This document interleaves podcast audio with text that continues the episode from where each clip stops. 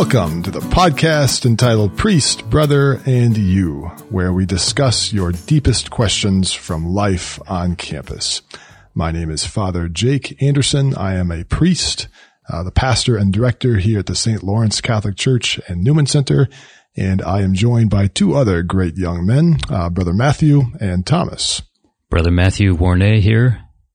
This is my fourth year serving at the St. Lawrence Newman Center and Catholic Church. We are starting our, our first podcast today, which is which is something that has been on the minds of many students for a while now, and we have Thomas with us here uh, to to kick us off today. So, Thomas, welcome. Great to be here. Thanks for having me. Thomas, why why is there so much interest around doing a podcast with students, Catholic students at the U? Uh, in college, there's always this sense of learning and knowledge, and you came to college to learn. And I think it's an it's a really awesome aspect that you can learn a lot through your faith, because so often it's just like you're being spoken at in a mass, and it's very one directional. So to be able to have students come on here and kind of speak back and ask their own questions and kind of interact with the faith in their own way, I think that's really powerful for people. So I'm excited to hear a lot of the students' perspectives on things in the future. Fantastic. And I think that was actually a little bit of the foundation for why and how this got started where, yeah, just as Thomas was saying, um, yeah, brother Matthew and I just being on campus and campus ministry, uh, speak with a lot of students and who just have some really great questions. And so oftentimes we're just having a lot of one-on-ones and yet it seems like it could these sorts of questions could benefit the larger student body. And so to have just a platform where we can have the freedom to just express these views publicly and just to talk through some of these things in just a real casual conversational uh, sort of fashion. I think there's also the the belief out there that certain things we simply can't talk about. Mm-hmm. And hopefully this is a forum where everything is on the table. So Father Jake and I, we are we are ready to get we're ready to get dirty. We're ready to get dirty with, with the questions that come up. So, well, Thomas, welcome once again. So, Thomas, where where should we go for this first first podcast of our series? Uh, what I want to talk about today is a question that's kind of on the minds of probably every single person at the U, and not even in the U, just everywhere. And it's about suffering. Mm. Um, the other week, I was talking with my roommate, and he was he, he just said to be right, like straight up, it was, I think this is the worst year of my life. Hmm. And I think this is like the worst year of the 21st century and it's not even over, you know, and there's, hmm. I remember we went on a trip through CSU to Alaska over spring break and a lot of people went on spring break trips and life was normal before that. I mean, I remember living a normal life. Masks were not even a thing. Everyone could just be around everybody. And all of a sudden you get these inklings over the trip of there's this virus that's going around, very mysterious, don't know much about it. And then you get back from the trip and it's gotten so bad that we're all told you're not going back to campus. And uh, a lot of people really struggled with that. Um, I know from talking with students on campus, there's a lot of loneliness at home, a lot of uncertainty and fear over what's to come and what we're going through now um, even just sickness, people getting sick in their families, their friends, their elderly relatives even dying from this disease. And on top of that all, just people's personal health, physical and especially mental health was really challenged throughout all this. So the, before we go any further, I just wanted to ask both of you, what would you say as encouragement to those who are going through a really tough time in their life? Yeah, that's a I mean, that's a, there's a lot there. That's basically encapsulating 2020 in one year. Uh, yeah, great question. But great, great question. And one of the things that I just, at a preliminary level, just want to start out with saying is I don't think we should ever hide behind just these pious platitudes or these little sayings that sometimes, you know, they might be somewhat truthful, but they don't really hold a lot of weight to the full extent of the question. So for example, just saying, you know, oh, well, what doesn't kill you will just make you stronger. It's like, mm. well, there's a sense in which that's true, but the context to your question, it's like, no, this is a real question. Uh, and I don't want to just hide behind something that can fit behind, you know, on a three by five card. I need something a bit more than just a little principle. As, as helpful as some truths and principles can be, it's like, yeah, where do we to go with this? So that's just the initial thought, actually just to get our hands dirtier than just these quick little sayings that sometimes we can tell ourselves. Um, I mean, as a priest, I'm reminded of things, uh, people are often saying at like a funeral when people are going through a really hard time and there's real sorrow and there's been a real death in their family. And for someone else just to come and give them a, a brief hug and say, it'll, you know, it'll all get better soon. These things that are like, okay, there's, there's a truth to that, but ultimately it doesn't really satisfy me and it doesn't really answer my questions and speaks into my sadness, even if I agree that it's uh, true and to some extent. Like, yes, maybe I will get over this somehow soon. Um, but, but that doesn't satisfy me now. What am I supposed to do with the question right now? So just a preliminary thought, brother. Yeah, certainly there, there are no easy answers to this. And if there were, they would be popularly known, but there's not. And I, think the, Father Jake, like you're saying there, this, it is similar to greeting people after a funeral.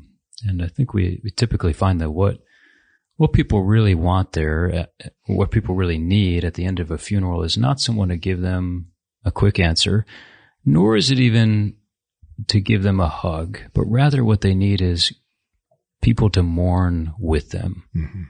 So, and we can talk about some of the theoretic, theoretical answers to the problem of evil but they're all very complex and they never actually touch on the heart of the issue that, that when we suffer, something deep happens in the human heart and we need co-mourners.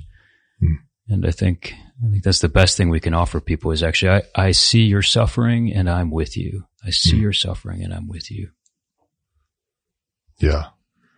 Yeah. That makes me, yeah, just reminds me of even when I think about the friendships in my life and the various things I've gone through in my own life. And it's like, well, it just as at a preliminary level about what is a good friend is just someone who is with you in through thick and thin and someone who doesn't even necessarily have to have the right answer to a question that you're asking, but they love you enough to say, I'm with you in this. And I actually can see your suffering and I'm not afraid of your question or the suffering that you're going through, but I am with you through it that's the kind of thing that, you know, in the quick instant of the question, it might not alleviate everything, uh, the question itself, but it gives me the wherewithal to keep going, which is partly what the question is getting at. Like, how do I continue to go through this where we're still in 2020? We're not in 2021. You saying this is going to end in 2021? No. but but seriously, like one of the, I guess partly what we're getting at, just speaking out loud with this, is a, a, a deeply. It's one of the most um, pivotal truths of the whole life of Christ and the Christian view of what to do with suffering, which is when Jesus saw the suffering of the world wrought about by sin. His first response was not to alleviate or eradicate it but rather to enter into it. And that's not something we just want to say, oh, true, let's move on. If we don't stop there, if we're not allowing that profound reality to speak into my question, I, I don't know what else will or what else we could say. That ultimately one of the greatest ways God is speaking to us is the way he enters into our suffering. Uh, that's ultimately the incarnation. Uh, that's that's the cross. Uh, that's the the ultimate test of a real friend, is it not? Amen. Amen. I think it's it's interesting as students. Um, there's a lot of alone time, and when you're alone, you kind of question everything, and thoughts just bumble around in your head, and sometimes you can kind of forget where God is in your moment of suffering. So, what would you say to someone who's saying, God's not with me, God couldn't be with me if I'm going through these terrible things, if I'm going through loneliness, or if I have the coronavirus, how could God be with me in that moment?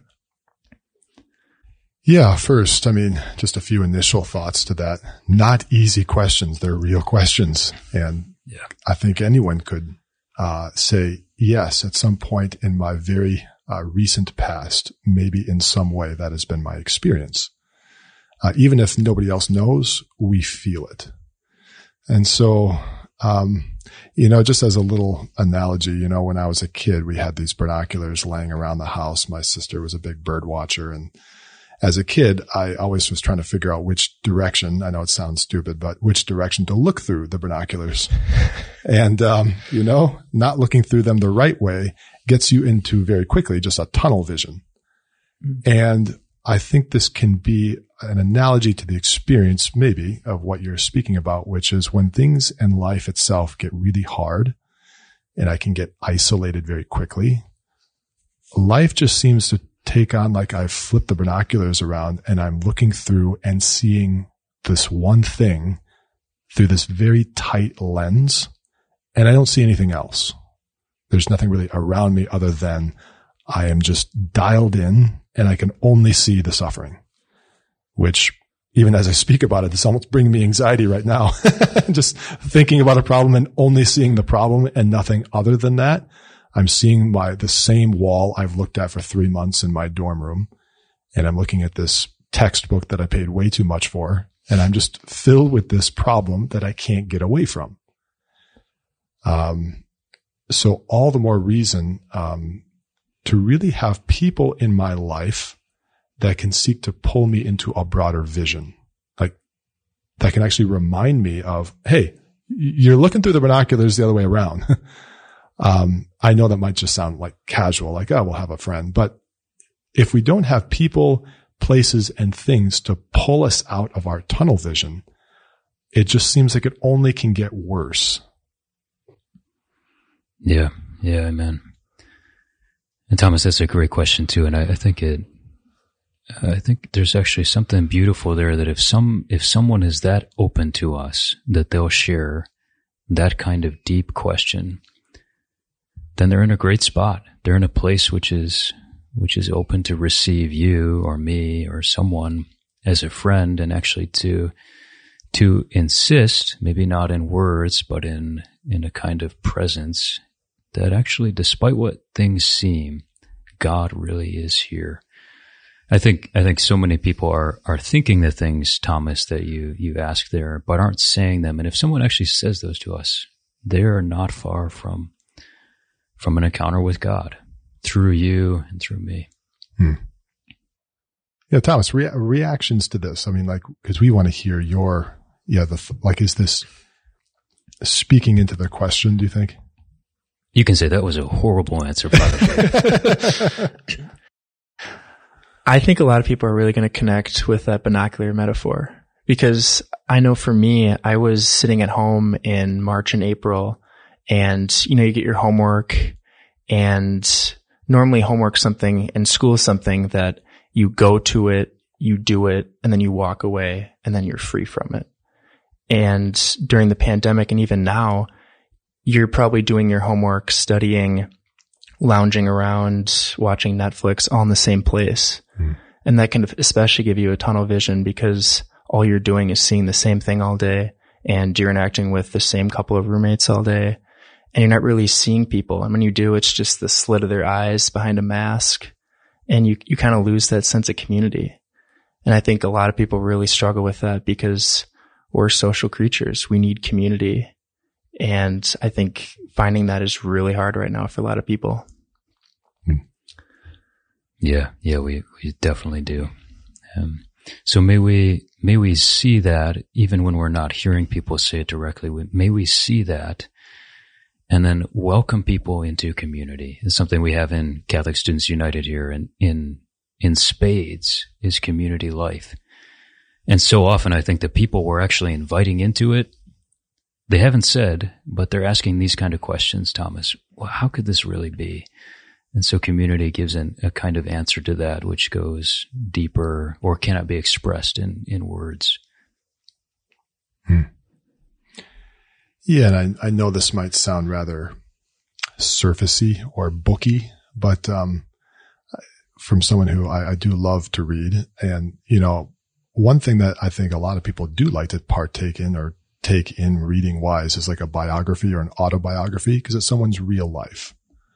Uh, on any given public bus, you'll see somebody reading a biography because it, it tends to speak something into my own life, especially a contemporary biography like, oh, oh, they dealt with that. Me too. And one of the things that makes biographies like interesting and possibly one of the greatest reasons why we continue to read them in throes is the fact that somebody is actually talking about their own experience of entering into suffering and a place, especially maybe not on every page, but on any good biography that's going to hold its sand, there's going to be a crux where the person had an ultimate turning point or place where that life almost crushed them down. And they either could get crushed and give up. Um, and just speaking out loud, like where people could just say, like, I have a choice. I could kind of go down this road of ending my life or something else. And that's often what makes it uh, a popular read because we're like, oh, they're saying, they're speaking into my life about how they have come out of this place of adversity. And so even just in the Christian life, we say, uh, what makes a mature Christian? Not just someone who has read the catechism or even the Bible back and forth, but someone who has entered into a depth or a depth of soul that really only comes about through entering into the thicket of suffering, as John of the Cross would say. Someone who has actually entered into something very difficult and emerged from it, not perfect, not perfectly purified, not graciously optimistic, but they have learned something deeply true that they could never get from a book.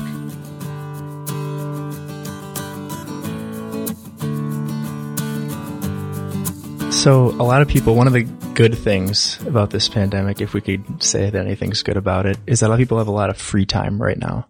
Hmm. Do you guys have any book or movie or podcast or TV show recommendations that kind of get into what you're talking about, about like I'm suffering. I want to hear how other people got through it. Maybe kind of like a guide. Like if they can get through it, I can get through it. Does anything come to mind for either of you? There's a certain podcast that came to mind.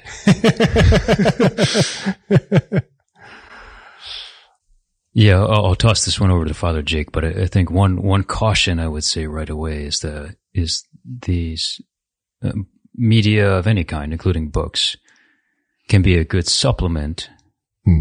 but it's not, it's not going to get at, or at least for most people, it's not going to get at the deepest thing, which is, which is relationship with the Lord Jesus. And that comes through prayer and is facilitated by community with other Christians.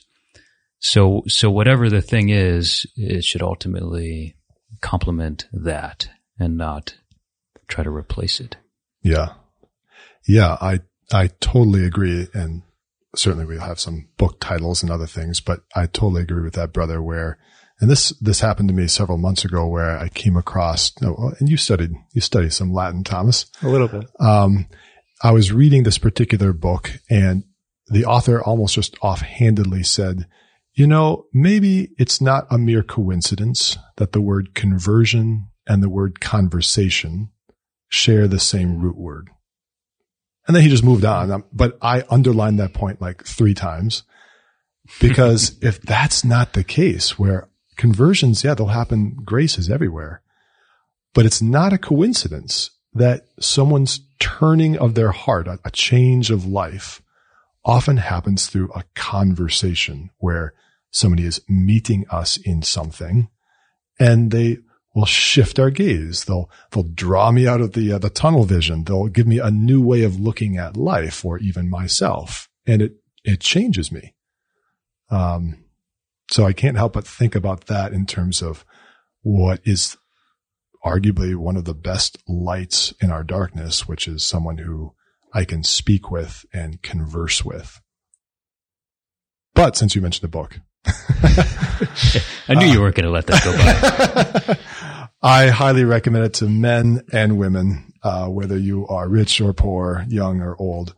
Uh, it's called He Leadeth Me uh, by Walter Ciszek, who was a missionary uh, in Soviet Russia and experienced excruciating pain, and yet with a joy that can only be explained by the power of Jesus in his life and how he withstood incredible sufferings, uh, not just for the sake of the gospel, uh, but also like he entered into a much greater depth of even understanding who he was uh, through what he experienced.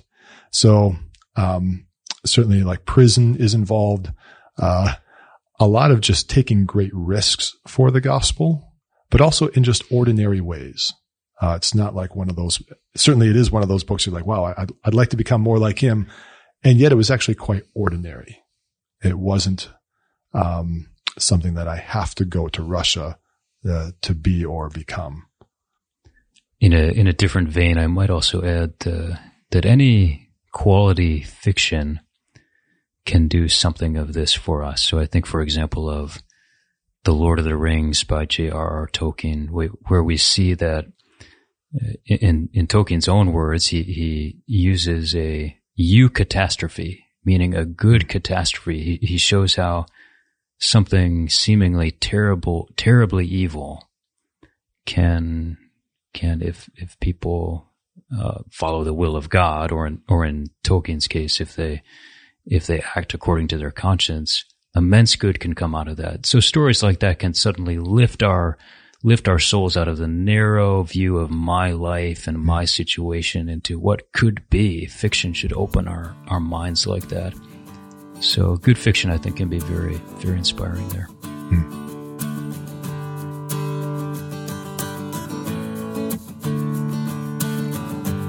So I going back to one of your points, brother Matthew, you were talking about how um, when people are looking for things, you can kind of get lost in this sea of information that may not be conducive to Christian thought. And when I was thinking about my question to ask you guys today, what I thought of was think of all the things online that people look to. Like they might look up, why does suffering happen? And they might get a hundred different answers you know, there's a, there's a complete multitude out there. So what's, to go into the deep end a little bit, but what would be a Christian Catholic response to a question like that? Yeah, great, great question. And, and it takes a particular form here when we ask, why would God allow pandemics to happen? But you're right. It's, it's part of a broader a broader question, which is why does God, a good God, our good God, permit evil in our world? And so that's, that's, uh, there's a whole field of inquiry devoted to this question, which is called theodicy, the study of the problem of evil. How can there, how can evil coexist with a good creator? And now certainly one of the, one of the first answers to that is, is to look no further than ourselves. Are we responsible for some of the evil in the world? Certainly we are. In fact, we're responsible, I would say, for a great, great, great deal of it. So I think in the case of a pandemic, which is a, which is an example of natural evil, evil that's not caused by human action, then there's a couple, a couple of answers that are our faith would propose. And, and I'll, I'll just give, I'll give two of these, although I think there's a number of ways of looking at this question. One of the answers is that evil exists, and hear me out on this, evil exists because it couldn't have been any other way if we were to be free. If we were to have free will, then there must be some kind of evil which we can choose or even if we're able to uh, move ourselves in a 3D space, well, then there has to be cliffs that I can jump off of, at least if there's gravity. Well, if there's no gravity, I think it, as you do a kind of thought experiment, you, you begin to realize that a universe without evil is one dimensional. And what's a one dimensional universe a point, nothing, no humanity, no soul, mm-hmm. no me and you. So there, there has to be, there's a kind of necessity there in terms of natural evil. Again, I'm not speaking of moral evil, which is evil that we as men and women afflict on one another and to ourselves. I'm not talking about sin, but natural evil. But then the second answer is this. It goes back to Father Jake's image of the binoculars is that when we look at natural evil, we often don't see the full picture of what it accomplishes. And it's in this case where our, our scriptures are, are extremely clear. Not only is there the insistence throughout the scriptures that, that everything God created is good, but there's also, especially in the wisdom literature, the wisdom books of the Bible, there's even addresses to the problem of evil. And I'll quote one here from, from the book of Sirach, chapter 39, where the author says, All the works of the Lord are good, and he will supply need in every time. And therefore, no one can say, This is not as good as that. And then the author goes on to say, no one can say that because everything proves good in its appointed time. So that's one angle of looking at how, how things which appear evil, uh, actually God has some mysterious purpose to that, at least in many cases, uh, which are which are worth exploring. Mm-hmm. Yeah, I, I, like that, brother, and that's that's a beautiful, actually, really powerful answer. I hope you have it written down for me.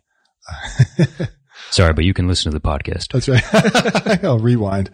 Uh, yeah, just the image that came to mind as you were speaking about that in terms of especially like causation. Um, yeah, when you, when you throw a rock into a pond, you know, there's the initial after effects, all the, the, the waves, waves that are creating, and then the, those waves create other waves. And sometimes like if we were just by analogy, you know, living life very close to that rock that was thrown into the water. And we're seeing the, the initial set of waves, you know, uh, like that's what we're seeing. We don't see the other ones, just temporally speaking. We just see like, oh, this is bad. This is violent. You could even say an explosive thing has come into this water and it's created havoc. Um, and then those waves are beginning to create other waves. And from God's vantage point, he sees ultimately all the effects of the causation. He sees all the waves that will be coming about while we who are creatures, not creators, uh, only see like what's right in front of us. And so we're, we're distinct and different, not only from God, but even from the angelic, where we don't see ultimately where our choices, speaking on the moral things, the moral choices we make, but also even from a natural evil standpoint, what brother was getting at, we don't see the, the ultimate, where the ultimate causation is leading. We don't see all their effects and what providential purposes God has in mind that's beyond our sight. I think about could God have made a universe without pain. Or at least, at least could God have made me without the experience of pain? Sometimes I think, oh, that would be a lot nicer. Mm. But then, then I think about if I never had experienced pain, would I actually be a better person for it? In the sense of would I actually come to know my need for God mm. without pain? Here's how C.S. Lewis puts this in his book, The Problem of Pain, that God whispers to us in our pleasures he speaks in our conscience, but he shouts in our pains. It is our pain is his megaphone to rouse a deaf world. Hmm. So what do you think he's shouting at our world today? It's a great question. I think I think of my own family that soon after the the pandemic broke out in the US, my extended family decided to to do a Zoom reunion and on this Zoom reunion, I saw cousins, which I had not seen for 20 years. Wow. It was great to see them, but I was saddened to note that it took a worldwide pandemic for my family to get back together in the same virtual space. Hmm. And so I think that's one example of, of how God wants to reunite us and bring us back to the basic things of life in this time. Yeah. I love that quote from C.S. Lewis, and it reminds me also of a similar one. Um, I forget who said it, but um, that suffering shocks us out of superficiality. Um, and I think about that in terms of my own life, like when things are going really well, at least in my own estimation, you know, it's a 72 degree day, sunny with light winds. Um, you know, things are going well at the Newman Center. Uh, Brother Matthew is praising me. I don't know, like just things are going well. Uh, um, keep dreaming. uh, and then it just keeps going. Like, yeah, life is, is good from a certain perspective. Uh, but oftentimes if, if I continue on in just like what we might just call earthly comforts, uh, I've got a nice soft couch. I'm sleeping well at night. I have three square meals a day. Like life is good from an American standpoint. And then maybe something happens that interrupts that comfort. And I think at times, and maybe even all the time, there's nothing that will shock me out of a false reality than suffering. Um, similar to what brother was saying, like it took a pandemic to awaken us to, oh, we need to speak to one another.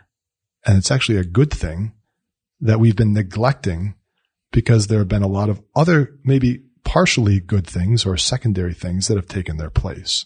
So as a priest in this pandemic, it's really powerful for me to encounter someone whose face I've not seen before. And oftentimes I like to ask that person, assuming they're not a freshman where there'll always be a new face. And I'll say like, Hey, what's your name? And they'll say it's so and so. And I'm like, and what, you know, what year are you? And they're like, Oh, junior. Oh, really? Like I haven't seen you before. Like, yeah, this is my first or second time to St. Lawrence. Well, what brought you in today? And whatever they answer, it is always a deeply fascinating thing because usually it's something of God or grace. And honestly, in this time of pandemic where, yeah, there's a lot of suffering and a lot of difficulty and discomforts, the amount of people that are coming alive and being shaken out of their superficial lives is nothing short of extraordinary. Hmm. I will say that this whole conversation definitely struck a chord with me, and I think it's going to strike a chord with a lot of students who listen to it. Um, do you have any encouragement for them? They they might just come across this message randomly and they hear it. What should they do from here? Maybe they're not super deep into their faith, but they had some stirring in what you said. Yeah, the quote from Socrates, as he was called, Socrates, comes to mind. The the unexamined life is not worth living. So maybe something in this podcast, in the in the words or questions uh, asked or spoken, have just either struck a chord or made you stop and pause. Uh, maybe even the podcast itself. Uh, that's a profound thing. And if you were to just even uh, allow that singular truth or sentence or word or anything or memory that comes to mind just to make you go a little bit deeper from our superficial lives, it's, it's been a, it's been a smashing success. My, my answer would be in two parts. Number one, to pray and God will meet you there. And number two, if you're a student at the University of Minnesota, come experience community life. And I really believe God will meet you there also. So guys, thanks for listening today. Thomas, thanks for joining us on the show, our, our inaugural podcast. Great questions. I'm going to have to dry out my palms after this. thanks everybody. God bless.